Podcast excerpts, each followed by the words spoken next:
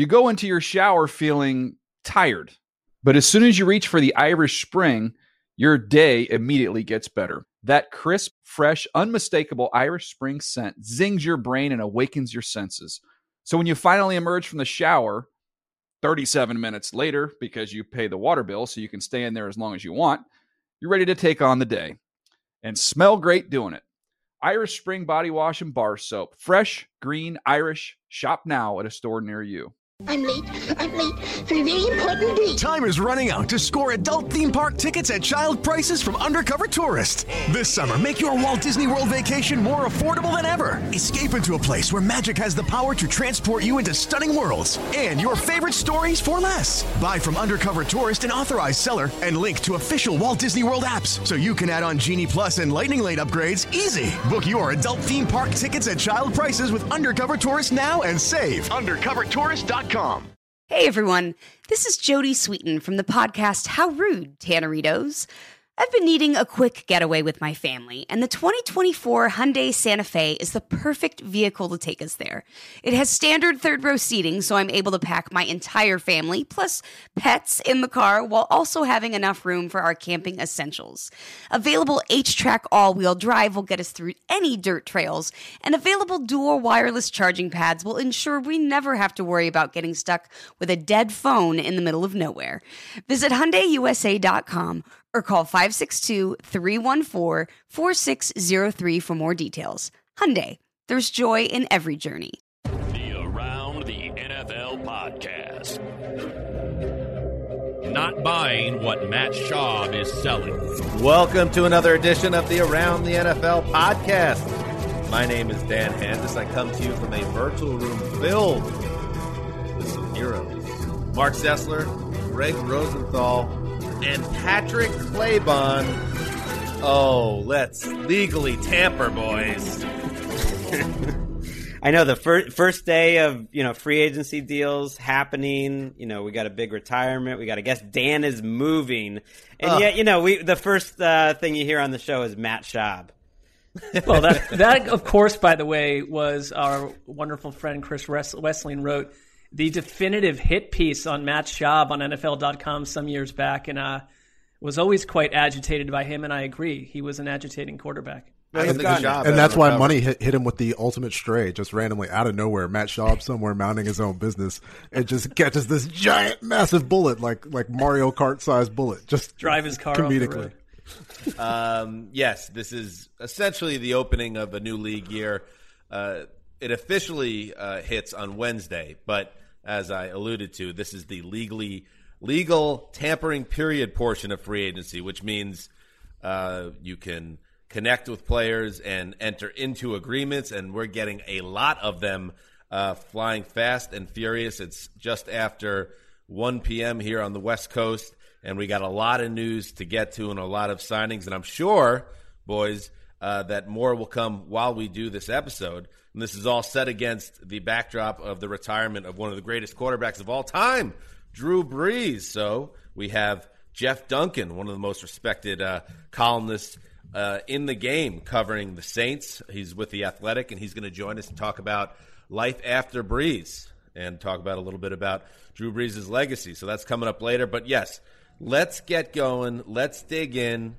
And uh, Ricky, why don't you jump in for this too? Because I know this is. Uh, look, see, if you didn't know that I was moving, now you know. Wow. Deanna's the man behind me. movers A- in the a literal box. yeah. Literally today. today is your official moving day. Uh, That- so I've been up congrats. since 4 a.m. Where And, are uh, you? What room are you in? This this is like a garage that's been converted into like a guest house. Because there's like a kitchen behind you. Right, it's very very attractive. It was yeah. I have a lot. I have a lot of plans uh, for this this space. You guys, when you come and visit, you'll see. I think where you're where I'm sitting right now, I'm going to turn into a full bar. That's that's Oh, it's going to get wild. It's going to and there's going to be a guest bedroom behind it. So th- I'm very excited about the move. I was in Culver City for seven years exactly, March 15th, 2014, uh, to today. Um, and uh, it is interesting though, just the way things work out.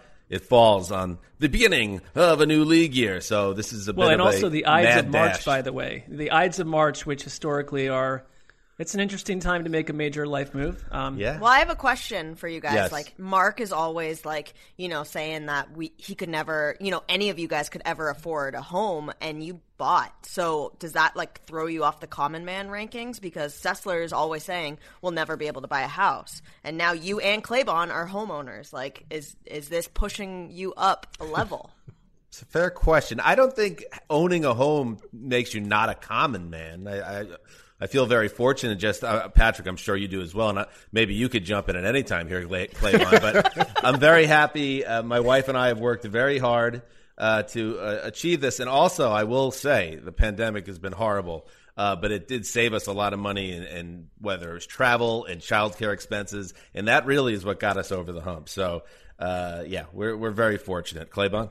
Yeah, from from my point of view, we don't own the house. Like we send the bank an exorbitant amount of money to, to let us continue to live here in this like pie in the sky idea that thirty years, if I still exist, that eventually I, I will own the house. So it's uh, I I think we can still be common men as we are beholden, right, to a landlord. That's true. I mean, the capacity. bank owns the house. Let's be completely honest about how all this works. And I'd also Um, note that that, like, some of the reasoning that the Sessler family does not own a house could track back to some financial decisions that were questionable. So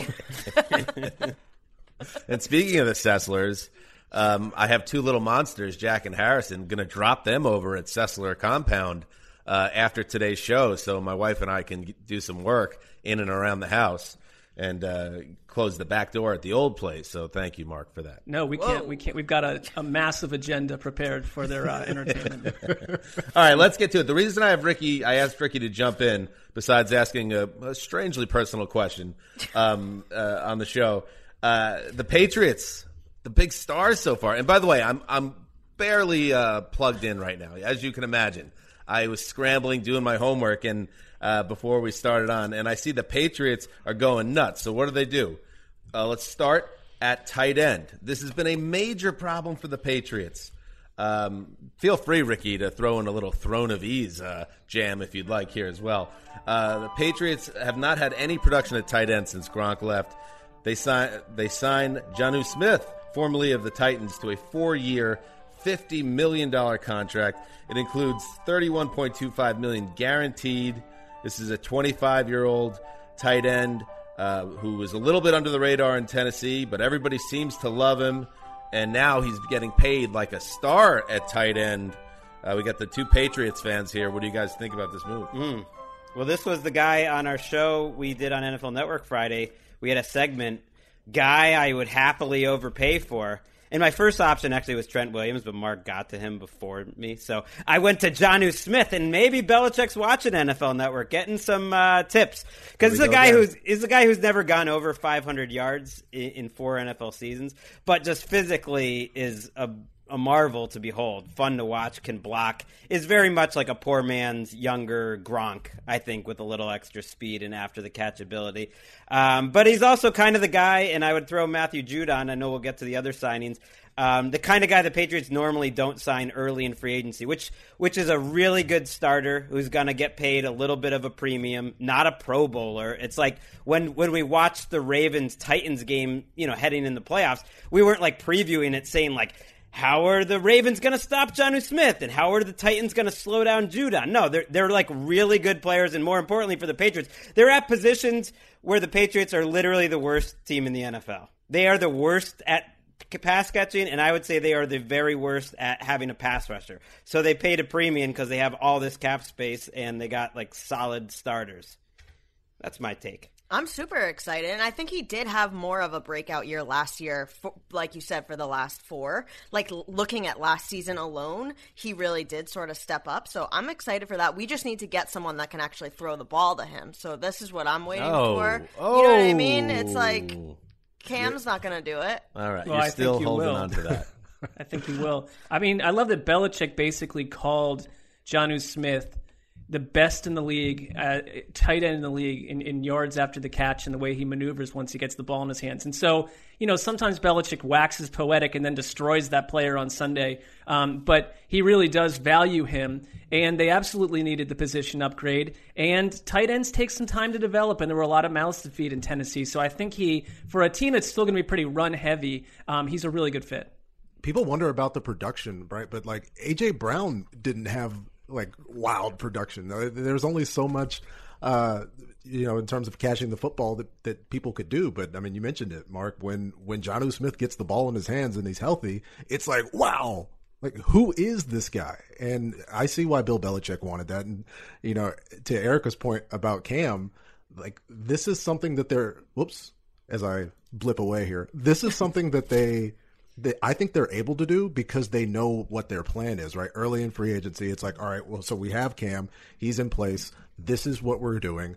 And they are able to get out there and make an aggressive offer like an hour, 30 minutes after the window opens to John Smith's folks and the Rosenhaus camp. And they're like, oh, okay, well, yeah, this is good. Let's, I think perhaps a lot of the times, especially this week, we're going to look at the total contract, which is even more pie in the sky. I think this offseason that it normally is in terms of like five years, eight hundred billion dollars. I think it, the the structure is going to matter this year more than anything else. But I, I think it's it's a nice aggressive offer to a player that is really really fun to watch, and I, I'm I'm excited for Patriots fans uh, because I think they're going to feel differently about their quarterback when he has somebody to throw the football to. No. No, no. I And don't know. I, you can't convince me that he's not going to be like a Taysom, you know, Hill type. I do not. I think that we're well, going we should we should back up and say that since we've last taped, Cam Newton signed a contract uh, for one year's three and a half million guaranteed, five base, your five or six base, and it can go up to fourteen with incentives. like and a so, Super Bowl or Pro Bowl, please. Right, Super Bowl, Pro Bowl, like all that stuff, making the playoffs. They that is, if you look at last year's salaries, it's between AJ McCarron and Case Keenum. So I, I do think that's instructive. Like they wanted to lock in Cam as either a potential starter or a backup or a guy that's going to be competing. Certainly, a guy that's going to be competing. I think um, early because they liked him at that price better than the Daltons or Winstons or Fitzpatrick's. That was their choice. I do think he can be. I well, but I I don't think this gets him out of the in the in a world where Garoppolo becomes available because the 49ers sign Watson or trade for Watson, which is I think the only you know way Garoppolo is available. I think the Patriots could very much still be in a veteran quarterback market. I mean, they're, they're paying Cam, like I said, backup money, but I think they have hopes, and I do too, that he can be an average starting quarterback. And that for that price, like that's a good bargain compared to like what Wentz is making or other guys. Well, I think they're going to draft someone too. I mean, they have been doing, according to reports, a ton of work on the rookies, not just the typical stuff that every team does. And I just think there's a part B to this. That Cam Newton is a bridge, and you know, I do enjoy watching Erica slow dance with that child that made fun of Cam Newton. The two of them verbally um, against everything that Cam Newton stands for and does. But um, I don't think you're going to have to watch 16 starts of him next year. No, I just don't need him posting on Instagram like, you know why I work out to gospel music because like I love the grind. And it's like, come on, man, throw throw a ball, throw the ball. Anti Instagram takes just seething from So- Erica Tamposi. Just don't get on the gram. And it's like you don't even need to listen to WEEI. Just tune into our podcast. it's like it's like it's like Zolak is here, is right here with us. Uh, just uh, not to throw just a little cold water of the Jonnu Smith signing. You know, this is one of those classic first day of free agency signings where we're now talking about Jonnu Smith like he's Travis Kelce meets George Kittle. I, I, all right, we'll see. We'll see if he's as good as everyone says. But there is, I think, important an important thing. This is more a, a broad feeling, and and and you see it every year is that a lot of these signings aren't going to work out. A lot of these big splashy signings, and you and you look at it on paper and you say, "Oh, this guy's perfect for this offense. He's this, he's that." Well, it's like if he was that good, why is he not uh, with his team anymore? Um, Jonnu Smith hit free agency. The Titans let him go. Um, I'm not saying it doesn't mean he doesn't have value, but okay. There was just a lot of flowery talk just now about Jonnu Right. Smith, like he's the greatest. Well, we said it last week. We said it last week, and I we talked about it two weeks ago. I ranked him as my number one tight end before knowing where he would land ahead of Hunter Henry. I do think he like expands a playbook, and and that's a Yes. unique a unique trait Well, for them, a of course, they had like eight plays last year. Right, so. but I just mean like he can block. He is such a red zone threat, and he fits well with a good run attack. And I do think he could be better in his second contract. But of course, Dan, they're playing a premium. I do think, you know, unlike the Titans, for instance, so the Patriots looked at this year and intentionally decided this was the year they were going to have a ton of cap space when other teams don't. Gregg's and so now, excited. And now they're going to spend it. Oh, I'm not excited. I Gregg's mean, fat. he's like, we're back, baby. I don't think like I got like a hundred more news items. They're still talking about the Patriots. There's so much excitement in the air right now. but th they are the story today because it's not just those two guys. Matthew Judon, the, Yes, this is these are two you. year two year deals. He gets thirty two million over two years. Jonnu Smith gets very similar. They're all basically just two year deals.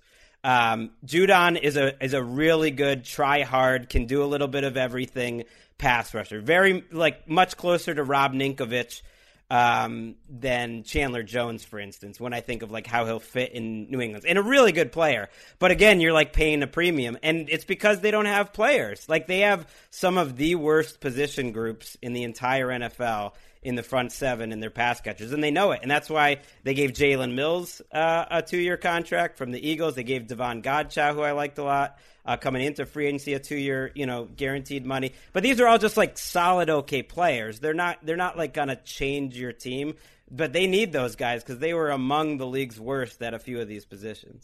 Are you are you doing something new, Gregg? Here now, you're not even. I well, you're just saying the guaranteed years. You're no longer even talking about what the actual um, initial figures are. You're taking it to the next level. You're working on Basically, a higher they're plane. They're basically yeah the the, the Godchaux and Mills and, and some of those deals are four year deals, but it's a, they're essentially two year guarantees. Yeah, We should like have been doing Mitch- that the whole time, right? Now Right, you're gonna have to do that that, forever. Now, Do- I now do that you think that- started, Gregg. Now you have to One do of the bigger way to do it. questions coming out of this entire um, Patriots frenzy is Mitch Goldich from SI asked if Jalen Mills will keep his green hair. He's had green hair for years on the Eagles. Do you suddenly make a fashion decision, Don't um, or, care. the, or do the Patriots maybe change their uniforms to incorporate some green? To You're not you know, allowed really to color welcome your hair in New England. Are you kidding me? You're not allowed to have fun. Well, that's fair. Oh, is Um, it, is it one of those like Yankees facial hair things that got Can't do banged it. against our heads for 15 years? It, it was just like a storyline that for some reason existed. Didn't Ocho unlike. Ocho had some crazy hair uh, with the Patriots? Didn't I Cam like Newton, He was there for like three hair. months, but yeah. Jonnu Smith, Matthew Judon, Jalen Mills. Okay. I'm I'm not scared. It's it's good. They're they're trying again. it looks like. But if you're gonna act like oh the Patriots are winning free agency, okay. But We'll but see. who's acting like that? I don't I don't think anyone. You're right. On the first day of free agency, you that you're right. Those teams get like outsized attention, but I don't feel like anyone is looking at them adding like a handful of like solid starters and thinking their team is totally changed. No, it's but like it's the same. They're roster. being dressed up the same way that every year one team gets dressed up this way, and it's like they've won the week. It's like three of these players won't be on the roster two years from now. I They, mean, they are getting back eight defensive starters that opted out last year. I think That's fair. probably something it- getting getting Hightower back is is uh, as big of a move for them as any of these, and then you get Chung back, and they they traded Cannon. No, Gregg's not excited. You're all in. You're ready, baby. I'm sort of the opposite. Like I, I think of like three years ago when you had a running gag during their last Super Bowl season that I'm not even really a Patriots fan. Running which, gag. which which like hit home, unfortunately, that I don't feel anything anymore. But right. I I do think it's logical what they did. Let's move on. Enough of that. A lot of Patriots talk. It was good. They're doing well. Not they're not the only team doing business though. Shaq Barrett of the Tampa Bay Buccaneers, the defending champions, they are staying in business together. Four years, seventy-two million. Uh, base value 17 million can get up to 8 million 18 million with incentives Th- uh, 36 million guaranteed according to adam schefter. This is a nice move here uh, mr claybon for uh, the bucks and maybe it doesn't happen if mr tom brady the former patriot uh, doesn't restructure his deal to free up some more money. Brady's very manageable salary for being a super duper star quarterback is helping the bucks in their title defense here. Yeah, he's going to get sixty million dollars over the first couple of years, so we, we can probably cool it right on egalitarian, um, just uh, you know, just a redistributive I know, Tom man. Brady. It's pretty Uh, good. He, It's he, good. he took like 20 million more guaranteed. I don't get, he's not doing anything out of the goodness of his heart. He just got all this cash and got guaranteed money into 22, Listen, 2022. Gregg, I know he, you you kicked him out the door, and you're This still is the same argument we made in New England. He never took like less. He took a little less money. I, I will give that. But this particular contract, I think what you know, he's getting a ton more guaranteed money. Just a, just a philanthropist, Mr. Brady, uh, doing doing all he can to, to lift all boats. I, I think um, honestly, like I'm looking at 17 million and, and, seeing what Shaq Barrett did in the Super Bowl and, and through the playoff run, and it, I, I think he gave them a hometown discount. Like I, mm. I, came here and people, you know, saw me out of the shadow of Von Miller. I lead the league in sacks. I win the Super Bowl the next year. Um, I, I, think he could make an argument for for much more money. Uh, so in terms of the way that the Bucks structured this, it's good for them. Um, you know, I, I, do think you know the Carl Lawsons of the world, all the other edge guys out there, uh, wouldn't have minded Shaq Barrett to to take a little more money, but this is this is the nature of the thing. Pe- people like to win. People like yeah, to be comfortable. The, he's the ninth highest paid edge um, as of an hour or so ago. So you're, I think you're right because you wouldn't have been surprised if he became the highest paid. Um, it's and and that didn't happen and. They, I thought they got Lavonte David back at a, at a relatively affordable deal. Um, you franchise Chris Godwin. I mean, this Bucks team didn't even win the division last year, and I don't think we've even seen how good they can be. And I, I there is a unified push to bring everyone back. And I, to Dan, to your point, if if someone other than Tom Brady is the quarterback, a nothing that happened last year would have happened, and b half these guys would have signed elsewhere for more money. Uh, in other news, Aaron Jones is staying put. Um, we talked about this uh, last week. He wasn't franchised. Uh, the two sides, though, kept working at it and they come to terms on a four-year, forty-eight million dollar contract. Uh, so Aaron Jones, coming off back-to-back big-time years, stays locked and loaded uh, in the Green Bay backfield. Marc, this one makes a lot of sense to me. I thought it would have been a real head scratcher to let him go when you're basically locked and loaded for another big run at the title. Uh, and I. I don't care how what you think of Dillon, the second year player. You have a star in the backfield. Good job keeping him. Yeah, I mean, I guess you, you, there is there is another way to look at it. Like maybe they could have franchise tagged him for eight million and seen what happened. But I don't dislike the deal. I think that there, I know as, as, as people are hostile towards the idea of paying running backs, but I think there's a cluster of guys that deserve money, and I would put Aaron Jones in that category. Just because you're right with AJ Dillon, I think they do. He played well down the stretch, and they do like him. But you know what you have in Aaron Jones. Do you go and disrupt? The backfield at this stage of Aaron Rodgers' career and the kind of season he just came off of. I don't. I think he plays a much bigger role this year too in the passing game because Jamaal Williams, or yeah, he, he's basically he's, he's, going into free agency. He won't be part of that attack. So they kept, I think, one of their best players, and along with Davante Adams and Rodgers, you've got a triplets as good as anything around in the NFC. They hooked him up, and, and they they could have tagged him, and he ultimately got more guaranteed money on what's a, a, basically a one year deal. If like his guaranteed money is really in that first year, and he's getting significantly more than the tag. It's a, it's actually a, a rare example of a team hooking a player up when they actually could have put him in a in a worse spot by just giving him that franchise tag. And they're betting that he's going to be part of their team for a while, and that they're actually going to get to year two and three, and and that makes sense because Aaron Jones is awesome, and I think the AJ Dillon pick can still make sense because he's going to have the same role. I think whether Aaron Jones is there or not, I think he's going to be out there for 30, 40% of the snaps, play a lot in the red zone. Like he, he looked pretty good, and they're not going to want to give Aaron Jones 300 touches. They they are doing the thing the Bucks are, which is like let's keep let's keep everyone together. You can do the Patriots route, which they used to do, which is let's shake it up. Every year is new. We don't even want to bring back everyone when when we're the championship team, or you can bring back the key people. And the Packers are bringing back Preston Smith. They're bringing back Aaron Jones, just like the Bucks are bringing back their key guys. Which, if nothing else, is like good for fans. Like football's fun.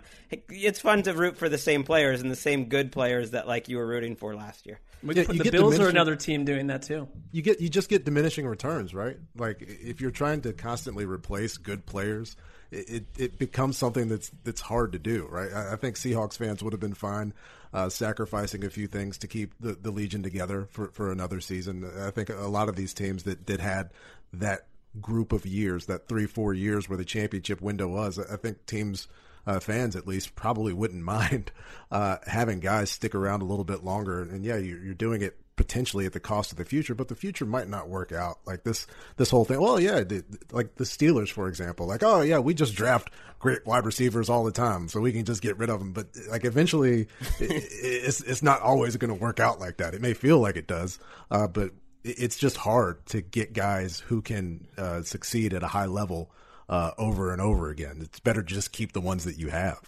Right. Aaron jo- uh, Aaron Jones's agent, Drew Rosenhaus told ESPN, we anticipated bigger offers in free agency, but Aaron wanted to stay with the Packers. Well, it's all kumbaya between the running back and his team. And it, for some reason, Eddie Lacy just flashed in my mind. And uh, Marc, when I think about the early days um, of whether it was around the league or when Gregg came aboard or ATN, I can't remember which era it was.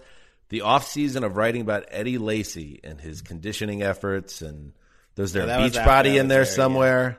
Yeah, he, he joined. He did. He joined up as a Beachbody member, and um, I don't think that it didn't result in a career year by any stretch, but he did shake some of the uh, narrative around his his fitness. Yeah, well, anyway. we wanna Let's go remember a guy, Eddie Lacy. One Uh, of the nicest on. guys um, uh, of the running back position in the last few years. Eddie Lacy's a really nice guy. And uh, if you tweet at him, he'll good. tweet back at you. Hit him Really? up. Everybody, yeah. Nice. Tweet it. A little easy, gonna easy try Anna that. 42 on twitter.com. See, how- see how Claybon just give us a little uh, slice of humanity there, and I liked it. Eddie Lacy, good dude. Moving on, Joe Thuney. Uh, he has a new team. It is the Kansas City Chiefs, the defending conference champions. I was bummed about this one. I was hoping the Jets were going to get Thuney, who's a rock solid guard. Um, they wanted him last year. I, I imagine they were gun- gunning for him this year, but the Chiefs are aggressive, and they gave him a five-year, eighty million dollar contract, uh, close to fifty million in practical guarantees. Now, I don't know what practical guarantees are. That's a new one. to- so I don't know what that one is. Um, but anyway, this is a, a much needed uh, splashy move here uh, for the Chiefs, Gregg, who gutted their offensive line, just cut both their tackles, and now you can plug in a guy that's, and you know very well uh, as a Patriots fan, uh, maybe not the greatest guard of all time, maybe not Quenton Nelson, uh, but a guy you just plug him in and you don't have to worry about him.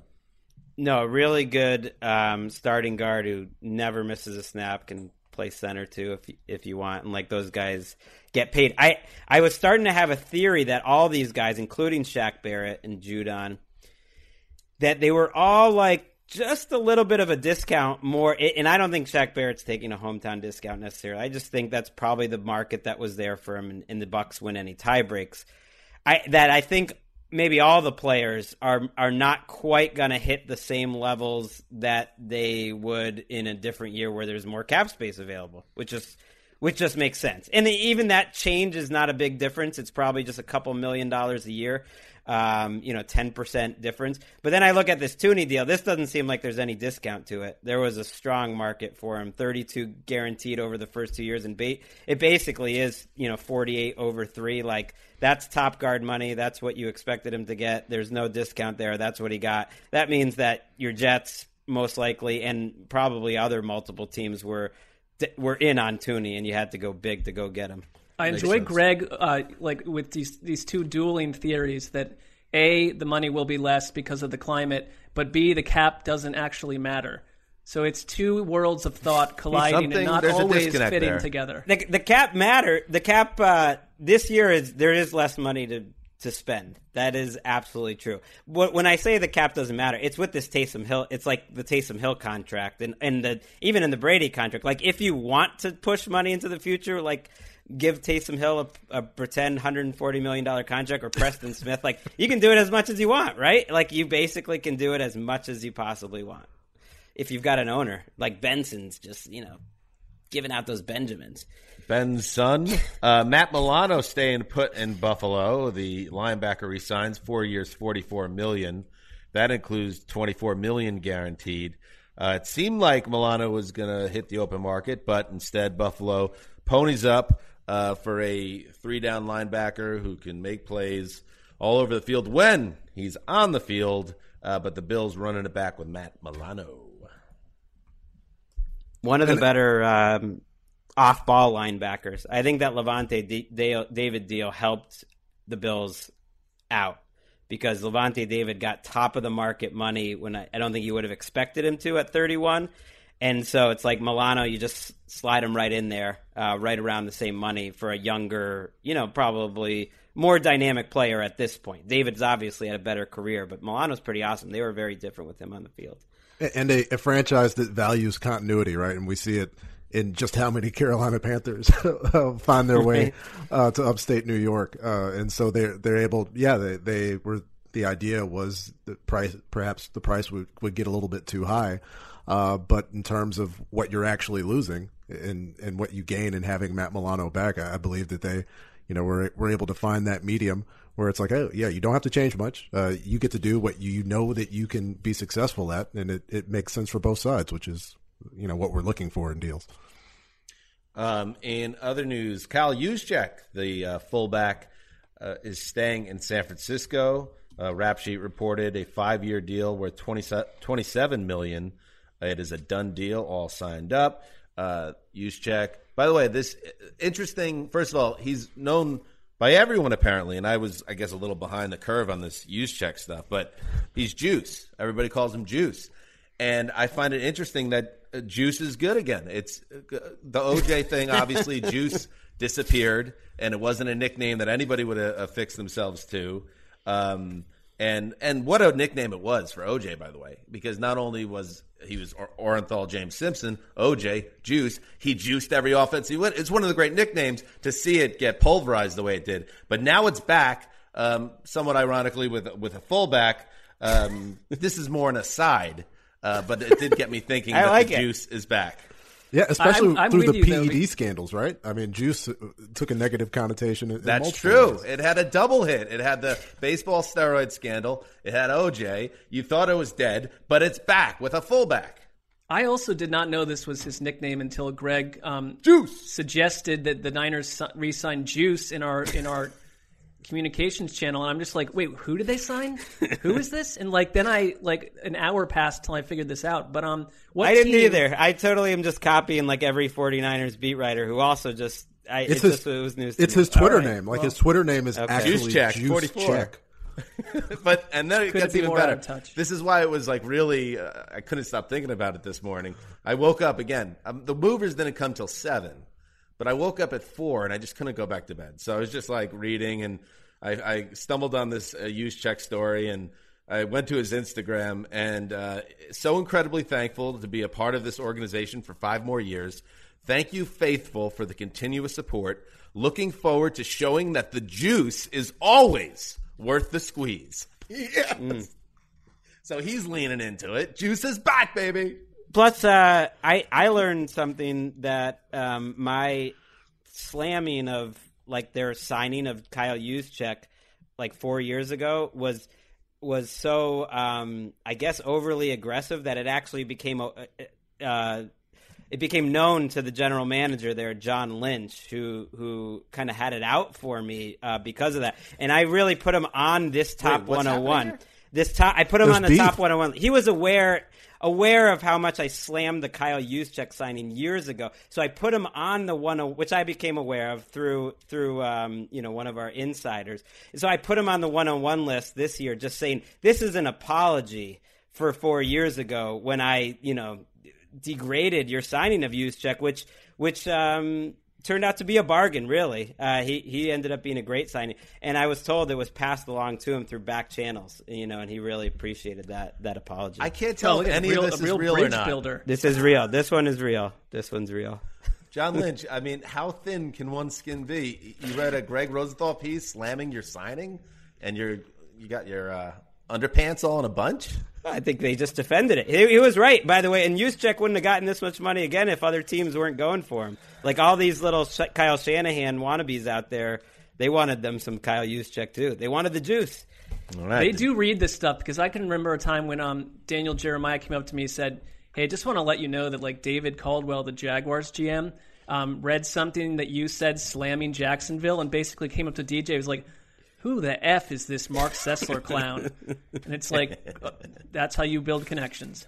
All right, let's uh, push pause here because we have a very special guest to introduce. Yes, he is a columnist for the Athletic, one of the most respected guys in the game.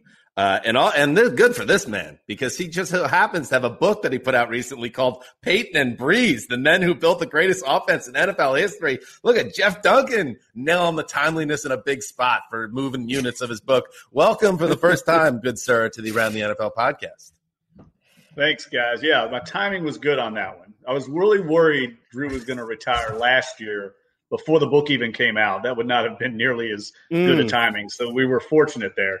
I might have even Right. paid him a little under the table to, to hang on for another I was going to say, did you convince him to come back for this final season? That would be very kind. I did beg him. I did beg him, but I, I don't think my hundred dollar handshake uh, was going to sway him one way or the other.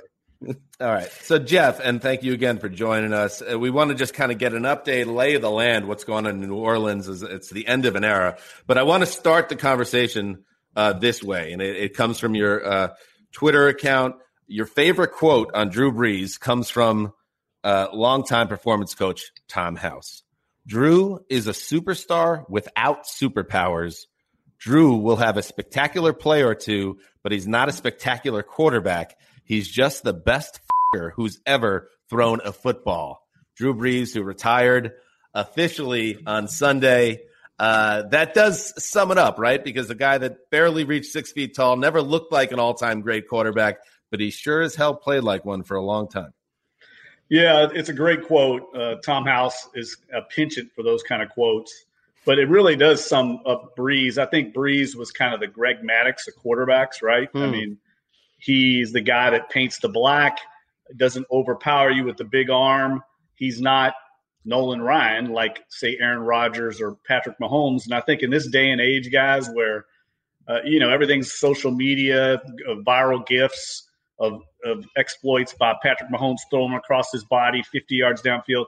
That's not Brees. It, he he takes a more sophisticated approach and a nuanced approach to appreciate his greatness. And I've been fortunate because I've been here for his whole career, 15 years of covering him and seeing it over and over. You really have to. Uh, I mean, you really learn to appreciate his brilliance. It's not the physical assets. It's it's the commitment, the drive, the attention to details, all those intangibles, and then his ability during games to process so quickly and then to make those accurate throws like no one we've ever seen in, in the game. I mean, he's going to be the all-time uh, most accurate passer, and that's going to be, I think, his greatest legacy. Mm. I, I think you know you think Saints, you think Payton and Brees. I also think Jeff Duncan because you, you know you've been there the whole time I followed the team. You were you were there before uh, Drew Brees. You were there for the San Antonio you know post Katrina season, and so you so, sort of saw the impact Brees and Payton had. The the thing uh, I'm curious about Jeff from seeing it up close so much. Are you surprised it ended up lasting as long as it did without blowing up? Because there were some moments, you know, post Bounty Gate, certainly in the, the seven and nine series of seasons. There was off field stuff with Payton. You, you wondered if he was going to leave. Like, what do you think kept in the end? What what ended up you know keep kept them together all that time to the point where they just had you know a four year run that was actually better than any four year run in the regular season that, than they ever had with Brees. Well, I think there were a lot of reasons, Gregg. Um, you know, and you make a good point. We haven't seen that type of collaboration last as long as this this duo did, right? 15 years. Uh, look at Mike McCarthy and Aaron Rodgers. It kind of went south on them in Green Bay. Uh, I have a lot of respect for Mike McCarthy. I covered him down here with the Saints. Uh, he's a great coach. It just things went south and went stale on him. Same thing happened with Andy Reid in Philadelphia, right? He had to move on, goes to Kansas City, and, and has this uh, you know resurrected career. And it never happened in New Orleans. I think because both these guys understood that they weren't going to be the same without each other. I think that uh, both of them are very smart and both of them have great instincts. And I think they understood that uh, each one complemented each other. And I think you also have to give Mickey Loomis a lot of credit, the general manager, because as you mentioned, some things did occur on and off the field that could have led to this uh, breakup of this marriage between quarterback and head coach. And we really haven't seen anything like it in NFL history. What I mean by that is we've never seen a quarterback, an elite quarterback like Brees, paired up with an offensive mind like Sean Payton. If you think about all the great quarterbacks in history, they've never had someone coaching them that also played quarterback like Sean Payton did and who has that keen understanding of how important that role is, especially in today's game. So I think that also made it a significant collaboration and and both those guys realizing uh, they could not find it anywhere else like they had it here. I, in your feature too, which is was a great read. Um, you had a quote from James Carville that basically, you know, said that he thought Drew Brees was one of the most important New Orleans citizens in modern history. I mean, there's that whole side of it. You could argue had more of an impact on a city, the quarterback on a city, than Tom Brady in New England, um, or really anyone. I mean, it, what happened in the in the timing of Katrina and all that, he is woven into the fabric of New Orleans forever.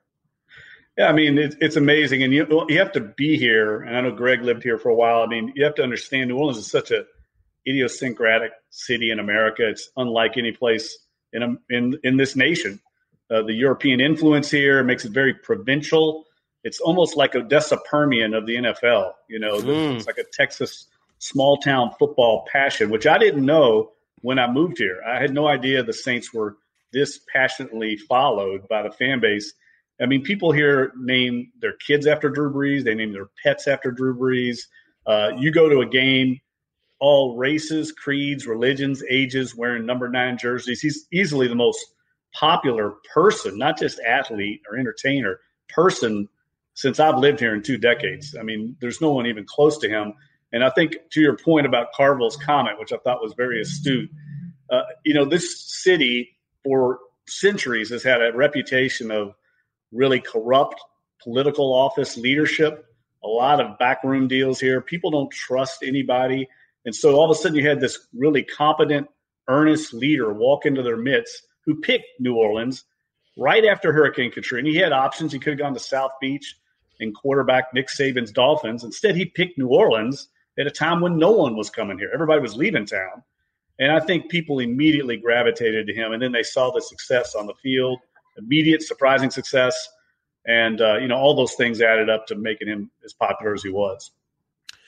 Do you get the feeling, uh, Jeff, that there was any waffling uh, on this because it, it was becoming a bit of a running joke on this podcast. That I was checking in, hey, he hasn't retired yet, and there was that report out there that he was, you know, setting records, uh, pushing a sled or whatever, and it was just like, was this a do you do you get the vibe this was a difficult decision, or was this a done deal as soon as the playoffs wrapped up this year? Yeah, it was done. It's been done for weeks. We we though I will say this: everyone in the media was dying, wondering, well, maybe he did have second thoughts because I was told by a lot of people internally right after the season that there would be an announcement probably after the Super Bowl. And so internally, the Saints were in lockstep with Brees, but I think as calculating as he is, as considerate as he is, his attention to detail we talked about, I think he wanted to do it on a special day and picking the 15 year anniversary made a lot of sense to me. It was very much on brand for Drew Brees.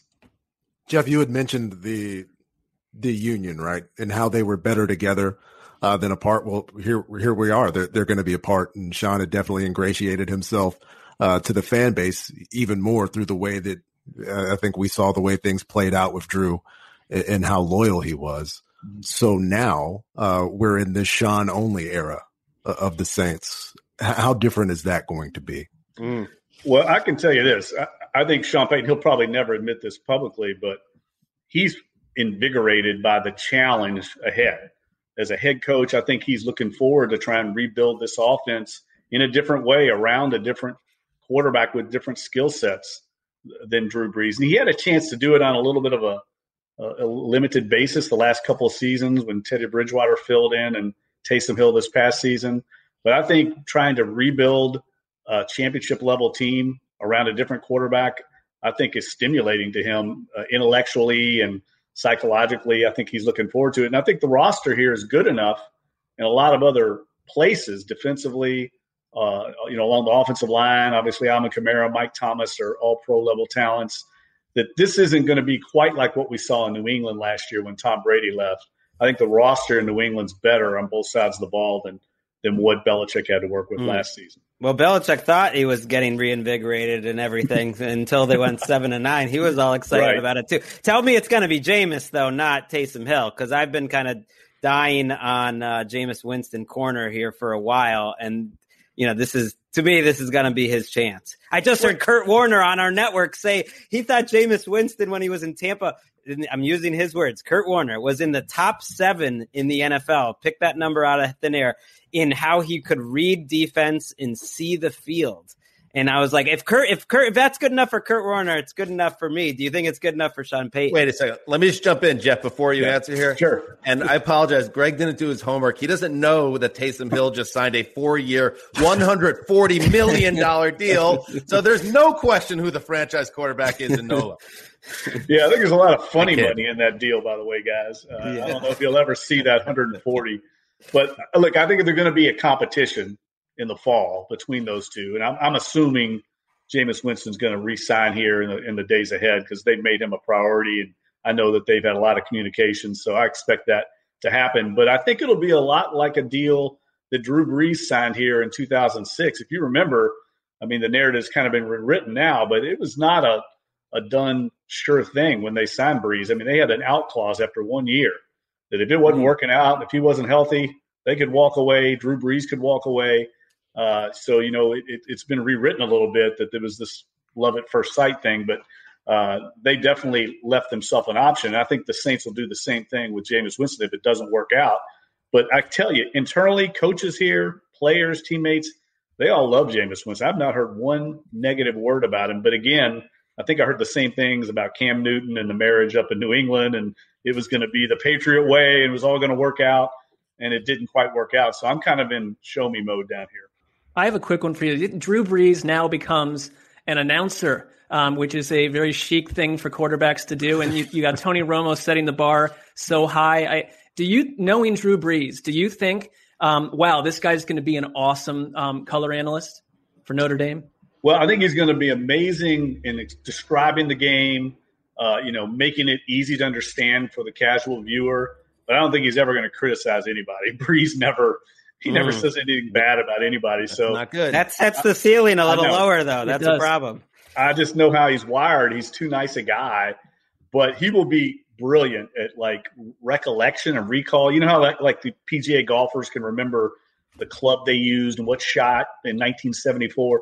That's Brees. I mean, he's amazing at, at recalling plays and stuff, and I think that'll really come in handy as an analyst describing plays that maybe he ran that are similar to what he's watching on TV. I, I can't wait to see how it plays out. Well, we know you're not going to bury him because he still might, you know, be doing, you know, Brees book number three or, or whatever, or the, the next Brees book. They have a good grace. Yeah, I'm not going to bury Drew. He's a hard guy to bury. This is the other thing I'll say about him as a guy that covered him. I mean, 15 years. You all know this. I mean, covering the league. Uh, he's he does a Wednesday press briefing like every quarterback in Big Star League. He never missed one of those in 15 years. I mean, he always showed up for those things and stayed as long as he could. For a superstar, uh, he was as accessible and honest and never really got short with anybody. Uh, just amazing to deal with on a professional level, and I, I'm going to miss that for sure.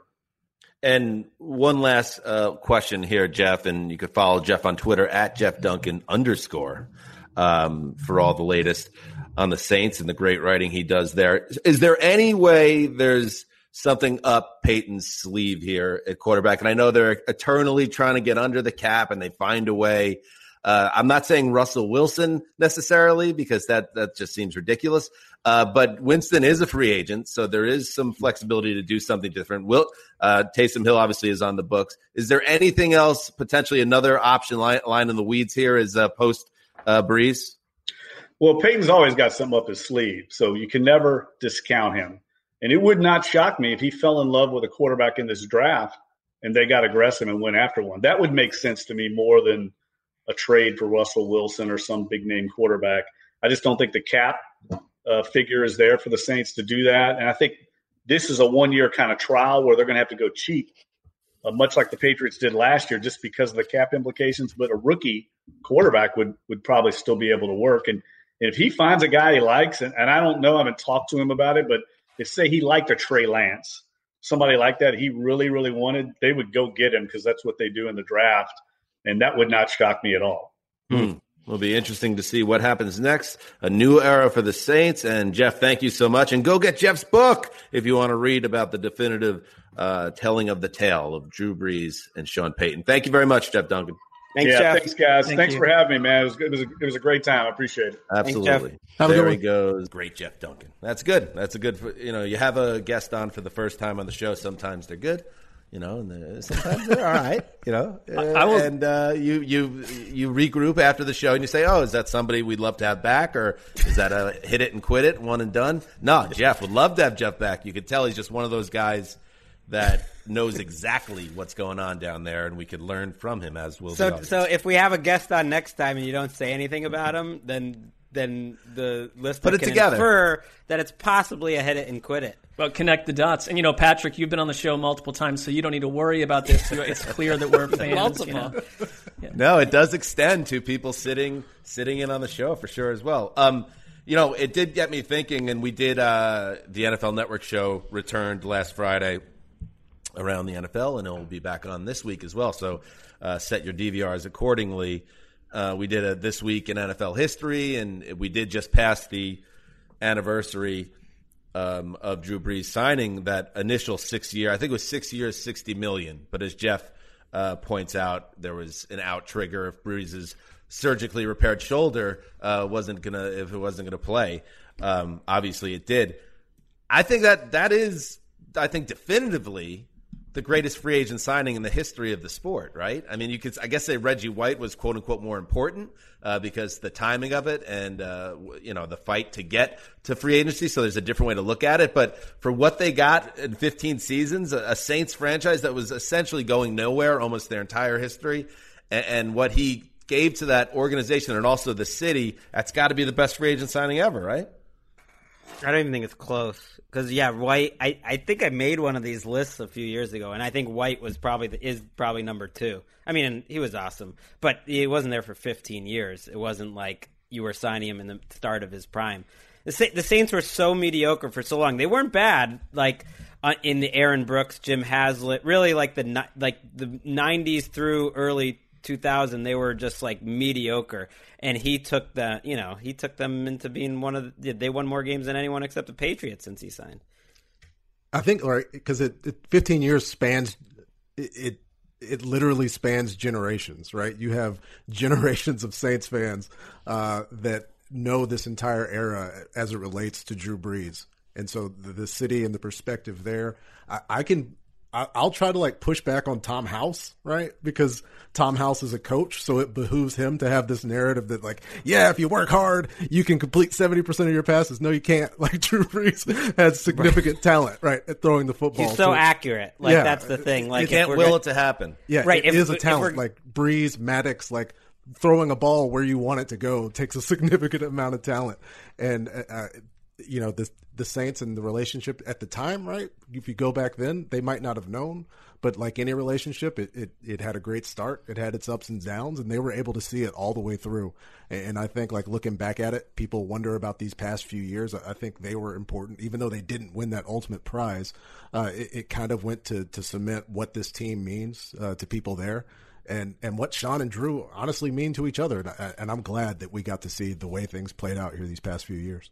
Yeah, and he endured through the quarterback position changing so much. I mean, it was a huge thing that he was six feet tall. And uh, Russell Wilson and others have come and changed that whole thing too. But I mean, he got there and they immediately went to the playoffs. And they, they were a very sort of up and down team. You can go back to the Bobby Hebert squad of the late 80s too. I mean, it wasn't the 1960s and 70s with Archie Manning, but I mean, he came in at a time when New Orleans went through one of the biggest things any city in our country's gone through in Katrina. And I just, the marriage of all these factors together make it a really special tale. And it's also amazing when you've got Dolphins fans thinking, what if? What if we had evaluated this correctly and found a way to get him in our building? Two franchises would be completely different. We Mm. think about them completely differently. I know, I know we should move on, but it is fascinating. I think Paul Tagliabue really helped save the Saints probably more than, than anyone. But I do think the success that Brees and Payton had in 06 was huge. You know, because it, pe- our listeners probably don't know. Like there was literally a report on ESPN that the Saints are moving. That the and that was the owner. That was the owner deciding to do that. Right. The- Who's the same ownership now, moving to San Antonio. And the league and, and different things helped to step in and, and stop that from happening. But then to come back and to be that good, they went to the NFC Championship in 06, which I know Saints fans just look back at that season as such a magical ride because you did not see it coming, even with Drew Brees. Uh, and then to get to the point where I think about these last four years, he, uh, there was like an anonymous Saints player. I forget who. Uh, I, think it was anonymous who said, you know, they they all thought 2018 was their year, and it, it is it is a shame to look back and not have that Saints Patriots Super Bowl that could have been if not for the the bad call. And you can even think about the year before when Drew Brees played unbelievable in that Vikings game that they wound up losing at the buzzer, the Minneapolis Miracle. Drew Brees' comeback in that game was like one of the best games he's ever had.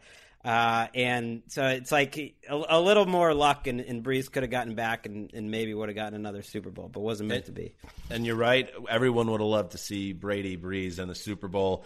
It does remind me, and it reminds, I think, a lot of people again that Brees he was pretty much shot uh, this by the end of this past season at 42 years old. And hey, listen, that's normal. So yet another all-time great uh, gets taken down eventually by Father Time. He hung in there a little longer than other quarterbacks in the past, uh, but it, it, just again points out how insane it is what Tom Brady's doing.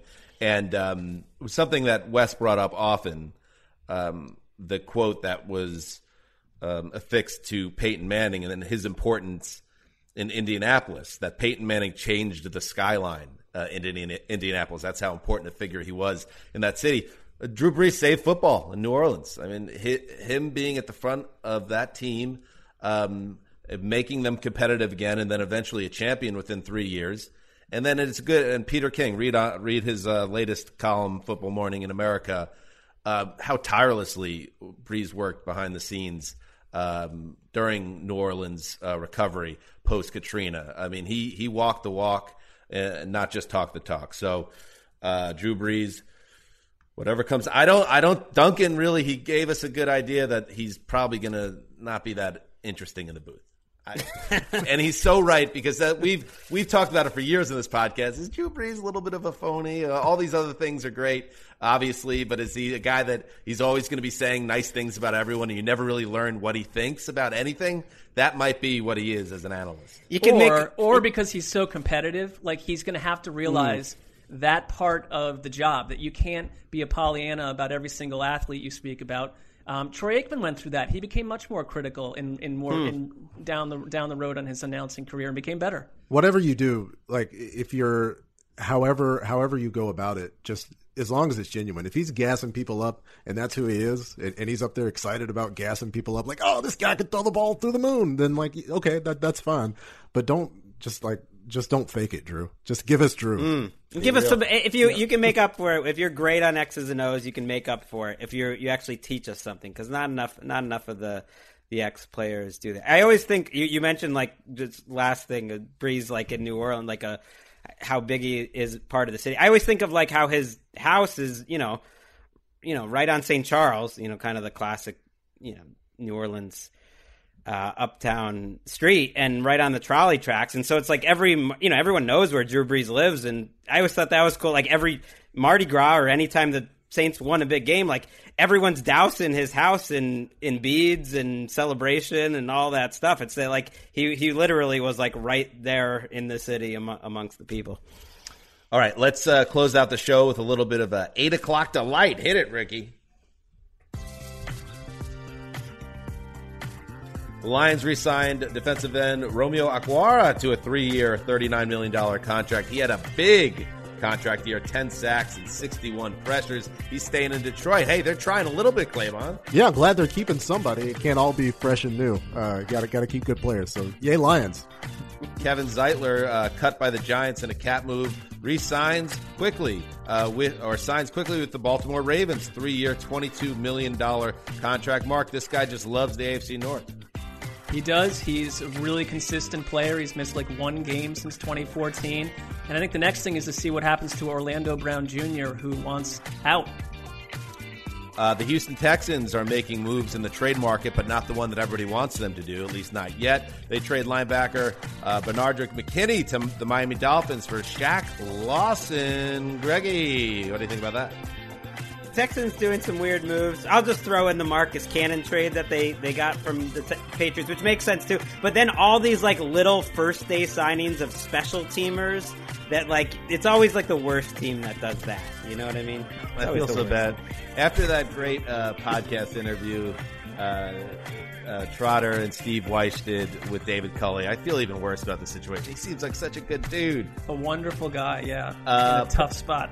Preston Smith restructured his deal to stay with the Packers, and Nate Solder uh, will remain with the Giants after reworking his contract.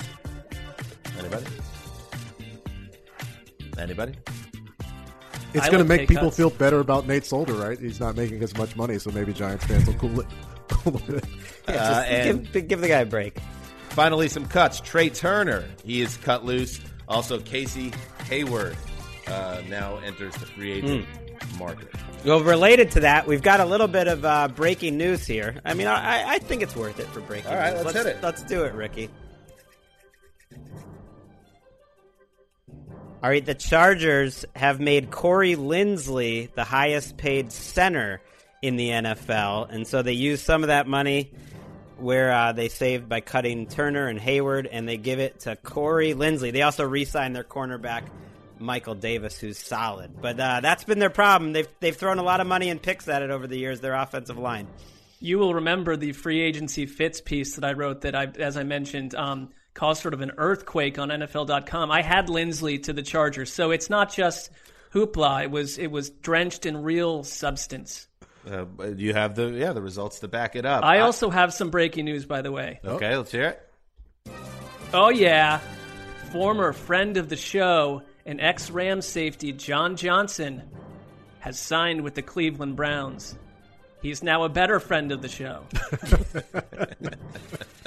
John Johnson, unfortunately, um, was the guest where we were told we were going to have a different guest, Robert Woods. Oh, that and then John rough. Johnson came up and sat uh, with us, and Dan was in a tough spot as the host because he knew it wasn't Robert Woods, but no one told us.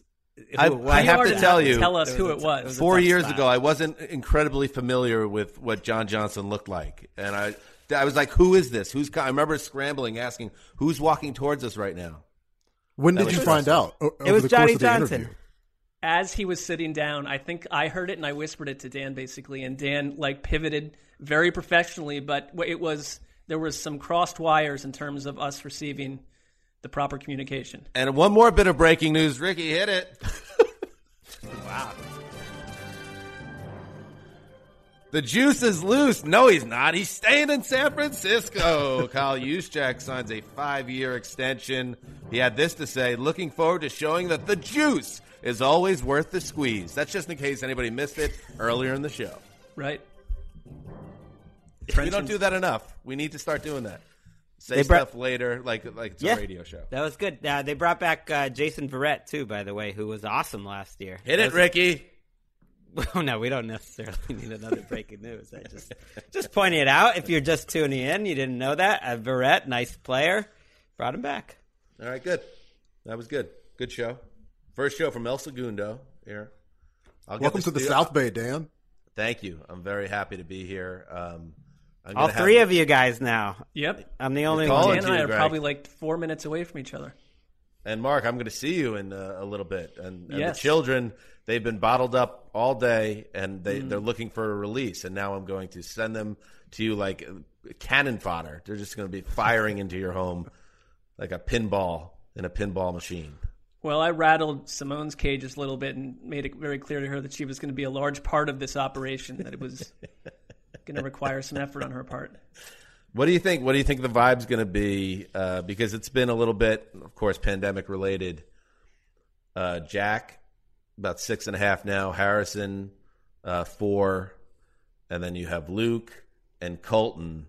You- What's the vibe going to be? You think is it going to I be? think it's going to be it's going to be adventurous. It's going to be unpredictable. But I know that you say that you're dropping them off after they've been bottled up as sort of a trick on me. But I'm just going to feed them like, uh, you know, big giant cups of like warm melting chocolate, so that when they're unleashed back on your new house, it's going to be something you've. You're never like an alien that doesn't even know what humans eat and drink. So when you try to describe something, it doesn't sound right.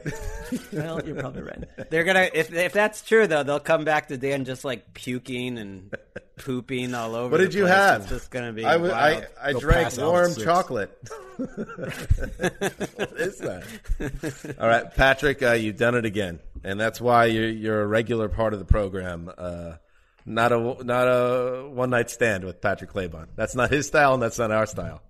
Always there. when you Committed call, relationship. Always on time. That, that, that's what I try to do. We are in a mature, committed relationship.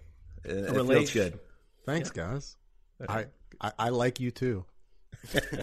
hey, good news uh, for people who like this podcast. We're going to do a show um, every day this week. Um, four uh, pods uh, Monday, Tuesday, Wednesday, Thursday, and then Friday, the network show is back. So uh, we'll be back with you again uh, tomorrow, uh, staying up to date on the new league year, the legal tampering period. Uh, that's it for today. And this is Dan Hanzus signing off for Quiet Storm the old boss, Patrick Claybon, and Ricky Hollywood. Behind the virtual glass. Until Tuesday, heed the call.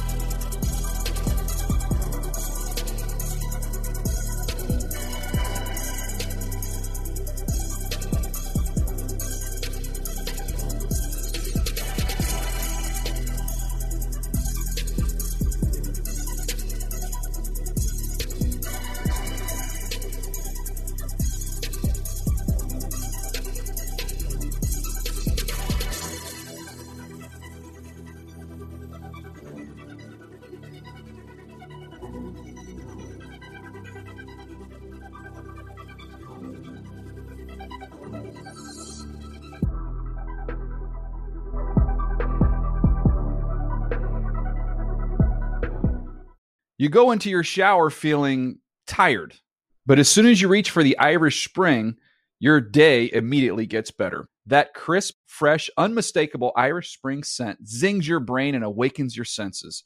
So when you finally emerge from the shower, 37 minutes later, because you pay the water bill so you can stay in there as long as you want, you're ready to take on the day and smell great doing it. Irish Spring Body Wash and Bar Soap. Fresh, green, Irish. Shop now at a store near you. I'm late. I'm late for a very important date. Time is running out to score adult theme park tickets at child prices from Undercover Tourist. This summer, make your Walt Disney World vacation more affordable than ever. Escape into a place where magic has the power to transport you into stunning worlds and your favorite stories for less. Buy from Undercover Tourist, an authorized seller, and link to official Walt Disney World apps so you can add on Genie Plus and Lightning Lane upgrades easy. Book your adult theme park tickets at child prices with Undercover Tourist now and save. UndercoverTourist.com. You never want to find yourself out on the water fishing without the essentials. So it's best to always pack a Columbia PFG Solar Stream Elite hoodie to protect against the sun. I mean, it provides great protection and it's really breathable so you don't get hot. That's a win-win. Columbia PFG has a lot of great gear, so before you head out on the water, head over to Columbia.com slash PFG to shop their performance fishing gear.